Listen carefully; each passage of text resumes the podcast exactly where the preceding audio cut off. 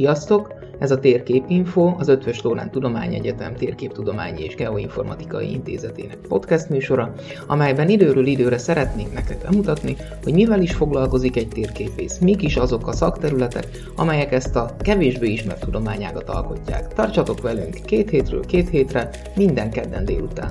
Én Pál Márton doktorandusz hallgató vagyok, podcastes csapatunk vendégei pedig a magyar térképészet elismert, ismert és kevésbé ismert szakemberei lesznek adásról adásra.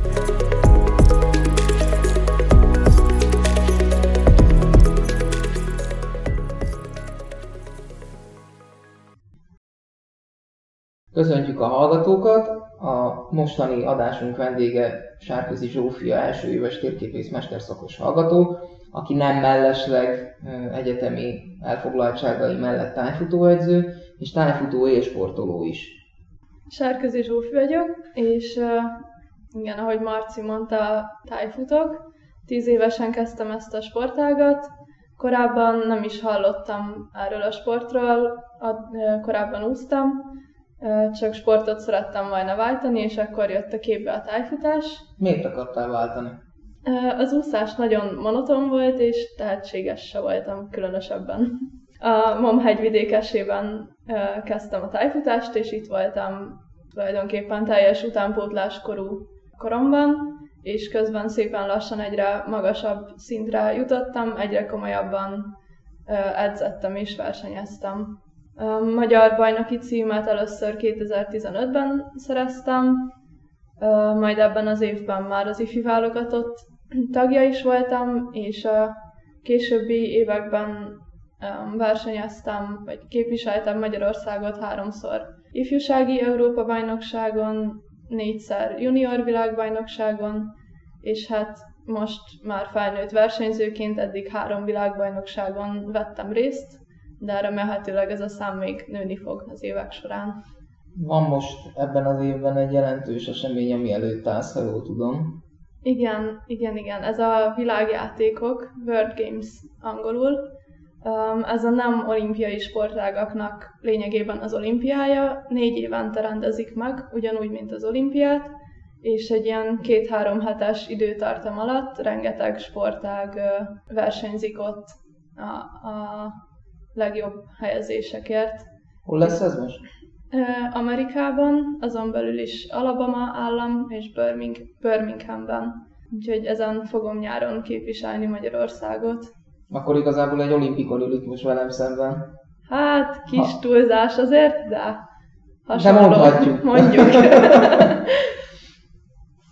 Jó.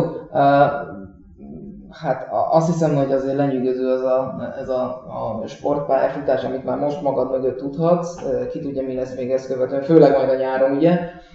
De mit kell tudni erről, mármint a tájfutásról magáról? Mi ez az egész? Már hogy tök jó, hogy most te itt hallgatóként ennyire, ennyire profilűzöd ezt a sportágat, nagyon sok eredményt elértél, emellett egyetemista is vagy, de most aki, aki eddig még nem hallott erről, hogy tájfutás, az hogy képzelje ezt el? Kint vannak ellenőrző pontok a, a terepen, általában erdőben, de van, hogy városi környezetben is futunk, és a rajt pillanatában kapunk egy térképet. A, hát a turista térképeknél ez részletesebb, de hasonló sok szempontból a felépítése, és azon van berajzolva az a pálya, amit teljesítenünk kell a lehető legrövidebb idő alatt. A gyorsaságnak is nagy szerepe van, de mivel nincsen kijelölve a pálya úgy, mint mondjuk egy utcai vagy terepfutóversenyen, ezért nekünk kell a térkép segítségével megtalálnunk a pontokat, és kiválasztanunk a legideálisabb útvonalat, és azt utána teljesítenünk. Tehát időre egy minden, és Igen. az ellenőrző pontok között neked nagyon nagy hát úgymond felelősséged van, hogy mit is választasz, milyen utat választasz a térképről leolvasható terepviszonyok függvényében. Igen, igen. Hát egy viszonylag összetett és nagy gyakorlottságot igényel a térképolvasás úgy önmagában is, illetve ahhoz, hogy a legjobb útvonalat ki tud választani, ahhoz nagy gyakorlat szükséges, és a saját erősségeidet is ismerni kell. Akkor gondolom egyébként ez a, ez a sportág szerepet játszhatott abban is, hogy milyen irányban orient, or, irányba orientálódtál a, a tanulmányaid során. mert hát ugye 10 éves korodtól, ahogy említetted, rá voltál végül is kényszerítve arra, hogy térképekkel foglalkozzál, ha máshogy nem is úgy, hogy a kezedbe legyen. Igen, igen. A térképeket tulajdonképpen már kiskoromban is nagyon szerettem, tehát így világatlaszt lapozgattam képeskönyvként, meg földgömböket szerettem nagyon, és hát nyilván a tájfutás erre nagyon ráerősített, hogy a térképekkel mindennapi kapcsolatban voltam. Így aztán, amikor végzős évenben a gimnáziumban rátaláltam erre, hogy létezik a földtudományi képzésen belül ilyen, hogy térképész szakirány, meg aztán térképész MSC, akkor az viszonylag egyértelmű volt, hogy akkor ez lesz az én utam. Van esetleg valami tájfutáshoz kapcsolódó érdekes sztori? Most csak arra gondolok, hogy, hogy ami, ami nem tudom, ilyen baki, elnéztél valamit, valami a terepen ilyen nevetséges dologba futottál bele, vagy rosszul sikerült utat választani, és amiért kerültél érdekes szituációba, valami ilyesmi, ami, ami a, mondjuk el lehet képzelni egy hallgató számára is, hogy milyen stiklikbe lehet belefutni a sportolás közben? Um, persze, van rengeteg. Hát például a városi tájfutásban, ezt a rövid távú versenyszámokban um, sajnos nem annyira ritka eset, hogy a, az utca emberével, tehát akár turistákkal, akár helyiekkel um, hát ütközünk, vagy közelütközünk. Um, ezt a városi tájfutást ezt úgy kell elképzelni, hogy 3-4 kilométert futunk, és uh, igen gyors tempóban, és uh, ott bizony előfordult már velem is olyan, hogy a sarkon neki mentem valakinek, olyan is előfordult, hogy futó éppen szembe jött és összeütköztünk, de olyan is, hogy uh, egy szegény járókelő járt pórul, illetve hát az nem velem történt, de egy Európa-bajnokságon volt olyan, hogy a egy futó a fagyis bódé előtt futott el, és kiverte az árusnak a kezéből a fagyit, mert éppen nem figyelt sajnos oda.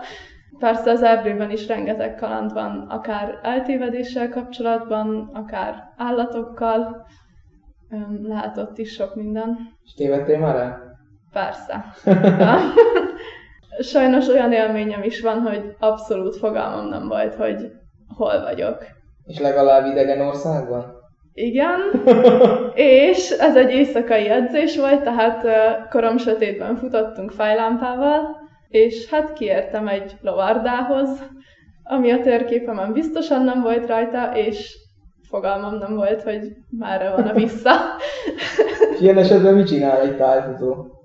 Gondolom hát, nem kezdett sikoltozni, vagy... Nem, nekem ott az volt a szerencsém, hogy Hát ez nem, nem az éjszaka közepén volt, hanem télen este, csak már sötét volt, hogy ott a lovardában éppen egy lány takarította a lovát, és megkérdeztem tőle, hogy merre van a főút, ami mentén parkolunk.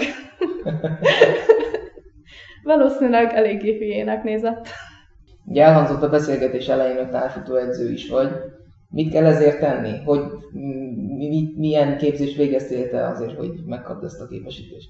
Hát ez egy elég spontán történet. Amikor én utolsó éves voltam a gimiben, akkor hirdették meg a testnevelési egyetemen a szakedzői képzést újra.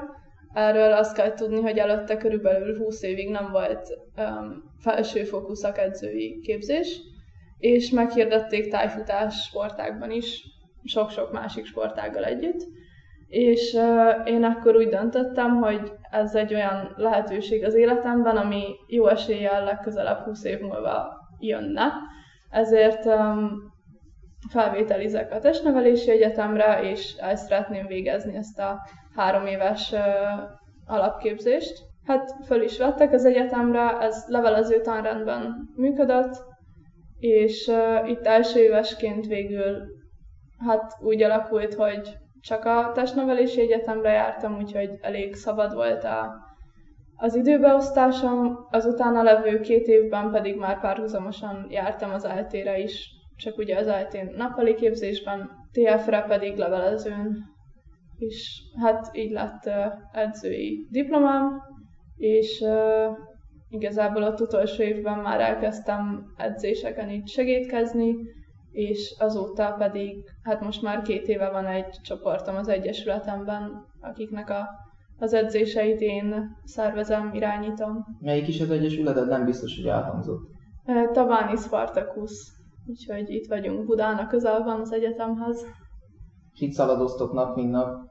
Igen, egyébként az egyetem előtt is néha elfutunk a Kopaszigátra, így pár hetente kifutunk, és akkor itt futunk el az egyetem előtt. Mi kell ahhoz, hogy tudjál jelentkezni erre a képzésre? Mármint az edző, a szakedző képzésre. Én, én, én mondjuk így hogy teszem azt, hobbiból tájfutottam párszor, akkor így, és megtetszett nekem ez az egész, és edző szeretnék lenni, akkor jelentkezhetek erre? Vagy jelentkezhettem volna erre?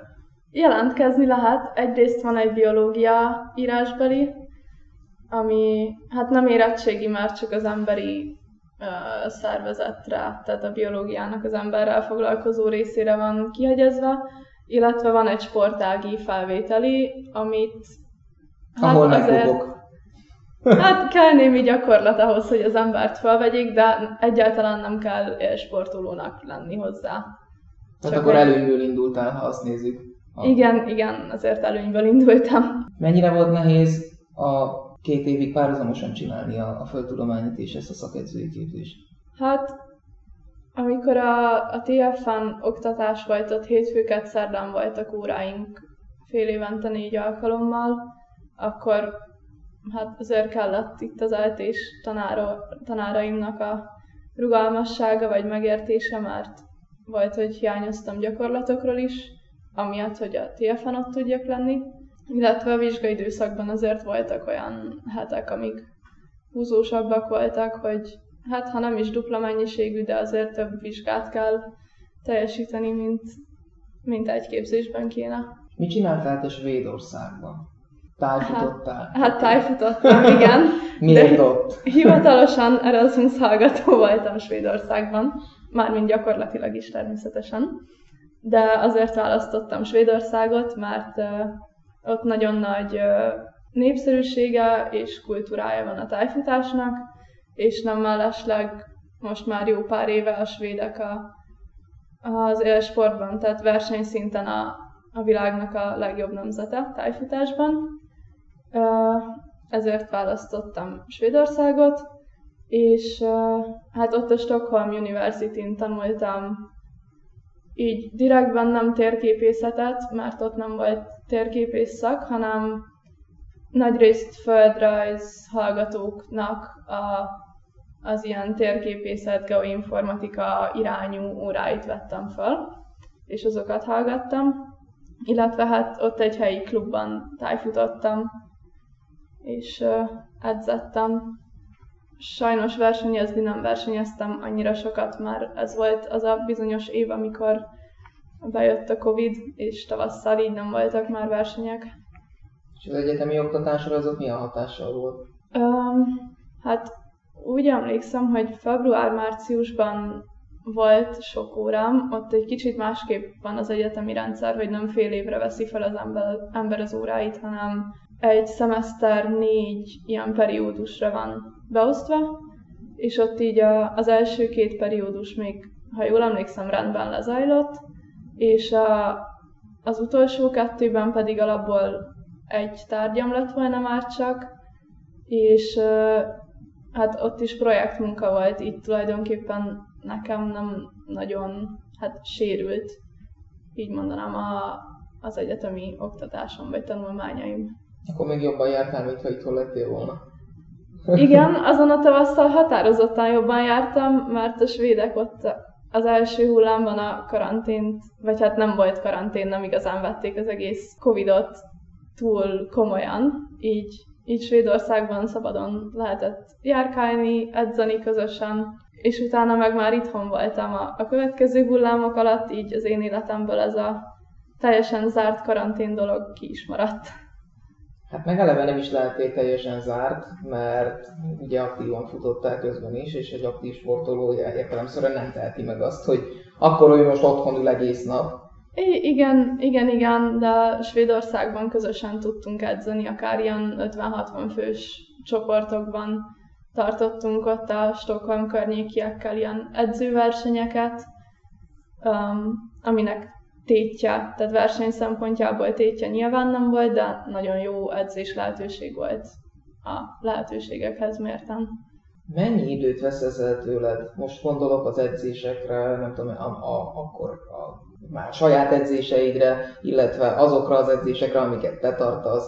Így mondjuk egy napodból, egy hetedből hogyan épül ez föl? Mm, hát az ilyen hivatalos idő, amit konkrétan edzéssel töltök, az arra az ilyen heti 12-14 óra. Tehát azt, ha úgy vesszük, napi két óra nem annyira sok, viszont ez csak az az idő, amit konkrétan a futással eltöltök. Um, ezen felül még van rengeteg idő, amit mondjuk futás utáni regeneráció, tehát nyújtással, vagy más ilyen dolgokkal eltöltök, illetve edzőként még egy plusz um, idő nekem az, hogy az edzéseket azért fel kell rájuk készülni, megtervezni. Ez a hétköznapokban egyébként nem annyira sok időt veszel. Egy hétköznapi edzésnek a kitalálása az hát lényegében hónap elején az egy sok órás munka, még megírom az edzéstervet, de azzal aztán hét nem nagyon kell foglalkozni. Ez inkább az edzőtáborok előkészülete az, ami nagyon sok időt vesz igénybe, tehát mondjuk egy edzésnek a kitalálása az igényel 4-5 óra ilyen asztali számítógépes munkát, és akkor még a terepen elő kell készíteni. Szóval inkább az edzőtáborok, amik edzőként megterhelőek nagyon, és sok időt vesznek el. Mennyi edzőtábor? A mi egyesületünkben egy ilyen négy-öt edzőtáborunk van évente, amiben én elsősorban, mint edző megyek, és hát aztán nekem saját edzőtáboraim van még több a, akár a magyar válogatottal, akár ilyen kisebb csoportos szervezésekben, ahol viszont az előkészületekkel nem nagyon kell foglalkoznom, csak oda megyek és futok. És gondolom, mivel élsportoló vagy, ez jár azzal a teherrel, vagy jutalommal, vagy nem tudom, kiváltsággal, hogy sokat utazok külföldre. Igen, igen. Um, Hova jutottál el ilyen keretek között? Mm, a tájfutás alapvetően eléggé Európa központú sportág. A versenyek is, a nagy versenyek is többnyire itt vannak, illetve eredményesség szempontjából is abszolút európai dominancia van. Így um, én sem voltam még Európán kívül. Hát most nyáron um, megyek Amerikába majd a világjátékokra, de Európán belül viszont nagyon sok helyen voltam. Skandináviában elég sok fele egy ilyen bevett szokás, most már az én életemben is szerintem egy ilyen 5-6 éve jelen van, hogy télen nagyjából egy hétre elmegyünk melegebb vidékre, itt Spanyolország, Portugáliába edzőtáborozni. Ez mindig egy ilyen nagyon jó kis ilyen kitörés az itthoni hidegből, hogy ott azért egy fokkal jobb idő, jobb idő van. Hát, illetve az Alpokban is, főleg Olaszországban, meg Svájcban jártam sokfele. Um, hát sok helyre eljut az ember, és én azt szeretem benne, hogy a, a terepek azok nagy részt nem a, a nagyvárosok közelében vannak, hanem inkább így vidéken, és így a, a kultúrát, meg az embereknek az élet ritmusát sokkal jobban meg lehet ismerni. Fontos azért, hogy mindezek mellett, ami eddig elhangzott, te aktív hallgató vagy, nappali hallgató Igen. vagy a térképész mesterszakon, első éves hallgató, hát már most lassan másodéves, ha azt nézzük. Uh, hogy tudod ezt összeegyeztetni? Tehát azért, azért ez marha nehéz lehet. Ugye utaltunk arra, hogy a párhuzamos képzés, amíg a testnevelésére jártál is ide, akkor az, hogy men, most ez mennyiben más? Hát igen, unatkozni nem szoktam. vannak jobb időszakok, és vannak nehezebbek is. Um, így igyekszem egyensúlyban tartani ezt a mérleget. Ez pont most a tavaszi fél évben eléggé megborult a tájfutás rovására. Már a tanulmányaimban hát sok időt vettek igénybe, és azért elhanyagolni nem szeretném őket, és hát így igyekszem összeegyeztetni. Egyrészt azért a tanáraim is támogatnak, szóval általában, hogyha elmegyek mondjuk egy hétre edzőtáborba, akkor sikerül megbeszélni azt, hogy én a gyakorlat anyagát valahogyan majd bepótlom, sőt, volt olyan is, hogy ilyen évvégi beszámolót megtarthattam online, mivel éppen külföldön voltam, úgyhogy azért a tanárok támogatása az így nagyon, nagyon kell ahhoz, hogy, ahhoz, hogy ez kivitelezhető legyen, illetve egy szoros napi rendet tartani kell, hogy én sokszor úgy jövök be mondjuk fel 9 órára, hogy előtte már edzettem, illetve az egyetemről egyenesen edzésre megyek, így délután 4-5 körül, és akkor este edzés után tanulok még, vagy készítem a beadandókat. Szóval pianésre a hétköznapokban nem, nem annyira van idő. És mit tudsz, vagy mi, mi, a, mi a véleményed, mit gondolsz a mesterszakról, hogy ez mennyire ad neked egyrészt releváns tudást, másrészt ezzel a tudással te mit szeretnél esetleg a későbbiekben kezdeni? Nagyon tetszik nekem, hogy sokkal gyakorlatiasabb, mint az alapképzés volt. Nyilván szükségünk van arra a tudásra, elméleti tudásra, amit az alapképzésben megszereztünk, mert enélkül nem tudnánk a, a gyakorlatot jól teljesíteni. De szeretem, hogy sokkal rugalmasabb, és hát több olyan tárgy van, ahol már egy kicsit így a saját elképzeléseimet, vagy saját érdeklődési körömet be tudom vinni a, a beadandókba, és így azzal tudok foglalkozni, ami engem egy picit jobban érdekel. Az, hogy milyen tudást fog nekem ez adni a jövőre nézve, azt még nem annyira tudom, mivel nem tudom, hogy mivel szeretnék foglalkozni. De mégis van egy csapás irány, nem? Hát egy csapás irány ez van, igen. Most egyre inkább az körvonalazódik, hogy az egyetemen szeretnék maradni a diploma után, és a kutatást folytatni a doktori képzés keretein belül. Milyen kutatást szeretné folytatni? Mi az, ami, um, mi az amiben már úgy, mondjuk úgy, hogy belekóstoltál az eddigiek során? A, az alapszakos szakdolgozatom témája az a tájfutás köré épült. És Mi meglepő. igen, igen. Um, eléggé összefonódik a tanulmányaim meg a hobbim. és a, egy ilyen útvonal, vagy ilyen terapi útvonal tervezést um, teszteltünk, um, és ezzel szeretnék tovább foglalkozni. Um, tájfutáson belül is, illetve más, uh, más terepi munkát, vagy terepi mozgást igénylő uh, szakmák vagy területek terén is. Tudsz erről a témáról, amit csináltál, egy-két mondatot mondani, hogy, hogy nagyjából hogy is lehet ezt a tesztelés, meg ezt az útvonalkeresését elképzelni?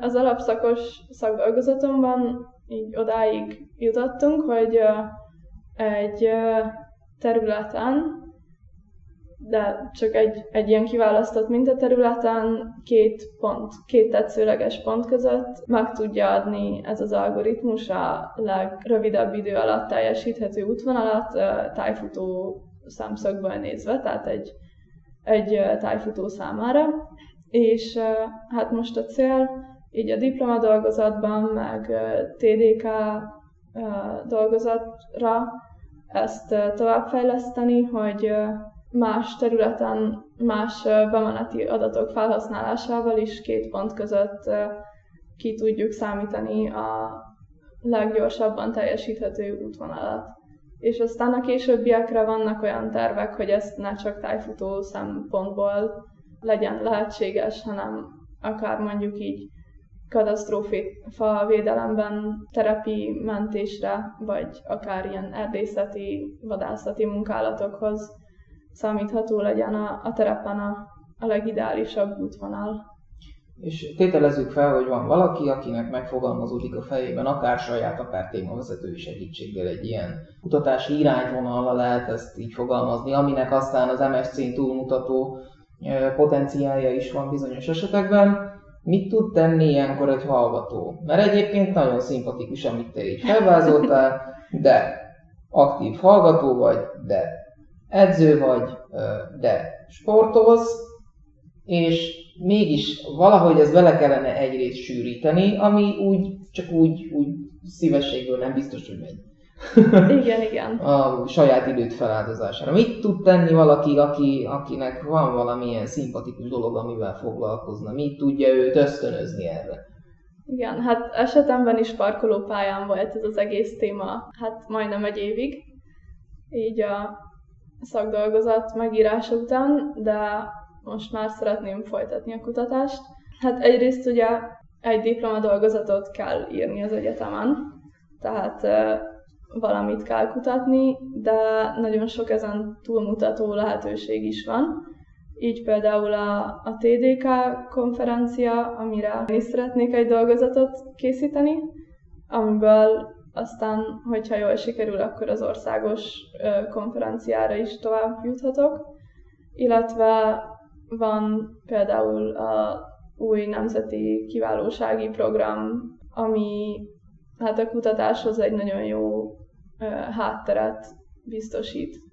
Igen, és egyébként ez a, ez a, a háttér, tehát ha mondjuk te készítesz egy TDK dolgozatot, illetve ne adj Isten, hogy adj Isten, UNKT ösztöndíjas leszel, az valamilyen szinten már ad neked egy olyan szakmai hátteret, illetve látásmódot, ami egyenes úton bevezethet a doktori képzésre. Nagyon tetszik a kép egyébként, amit így fölvázolsz, meg nagyon pozitív, hogy ennyire céltudatos vagy már hallgatóként. Jó, ez azért valamennyire biztos hozzájárul az is, hogy, hogy a feszes időbeosztásod miatt muszáj vagy értelmes dolgokon gondolkodni, már ha érted, mire gondolok, tehát meg az idődet is úgy beosztani, hogy, hogy ott is a legkisebb költségi utat, illetve munkát találd meg saját magadnak a célod elérése érdekében. Minden esetre biztos vagyok benne, hogy nagyon nehéz. Arról beszéljünk még néhány szót, hogy hogyan is jön egymáshoz közel így ez a két területe úgymond az életednek. Tehát a térképészlét, tájfutólét, mi az, ami ezt a kettőt összeköti? Tehát a tájfutó térképek nyilván nagyon szorosan összekötik.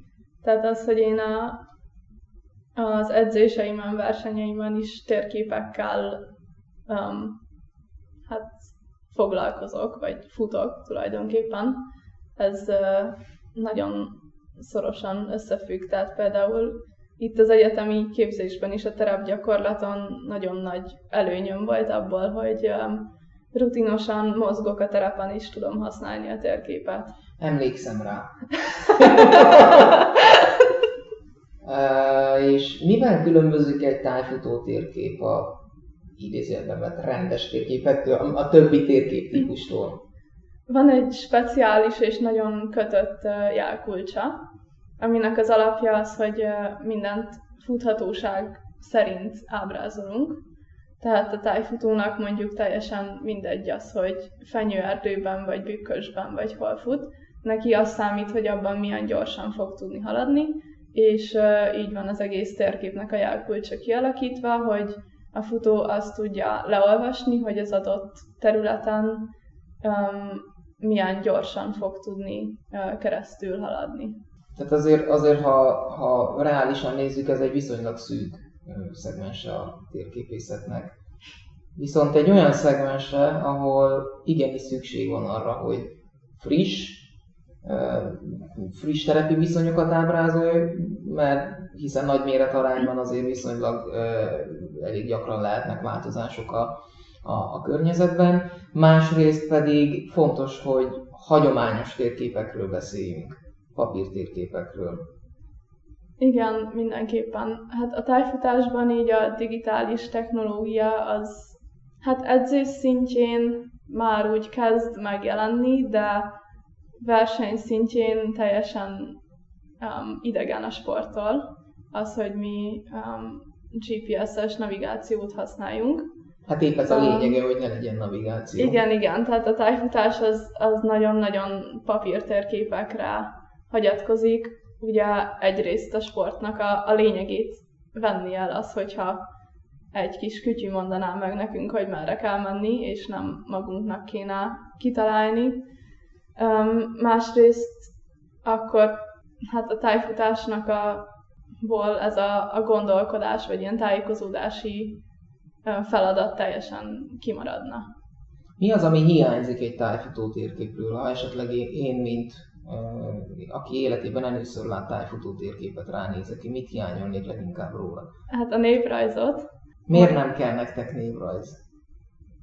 Mi a terepen um, futunk, így Hát nekünk teljesen közömbös az, hogy egy területnek mi a neve, mivel az, az semmilyen információt nem hordoz a, a verseny szempontjából, mivel nem utakon futunk, így mondjuk a turista jelzésekkel se igazán találkozunk, azok sincsenek rajta a térképen, így a városi térképen az utca nevek sincsenek rajta, vagy erdei térképen a település nevek, mivel ezek mind olyan információk lennének, ami teljesen felesleges a, a verseny szempontjából, vagy a futó szempontjából. Úgy gondolom, hogy egy nagyon átfogó képet kaphattunk a, mind a sportpályafutásodról, mind a, a jövő terveidről, illetve ezen keresztül a, a, akár betekintést is nyerhetünk itt a hallgatóink mindennapjaiba, kicsit sűrű mindennapjaiba, hogyha téged veszünk például. Hát én nagyon sok sikert kívánok neked mind sport szempontból, mint pedig, mint pedig egyetemi tudományos szempontból. Ugye remélem, hogy még sok éven keresztül láthatunk itt téged a tanszéken. Köszönöm szépen. Köszönöm a beszélgetést.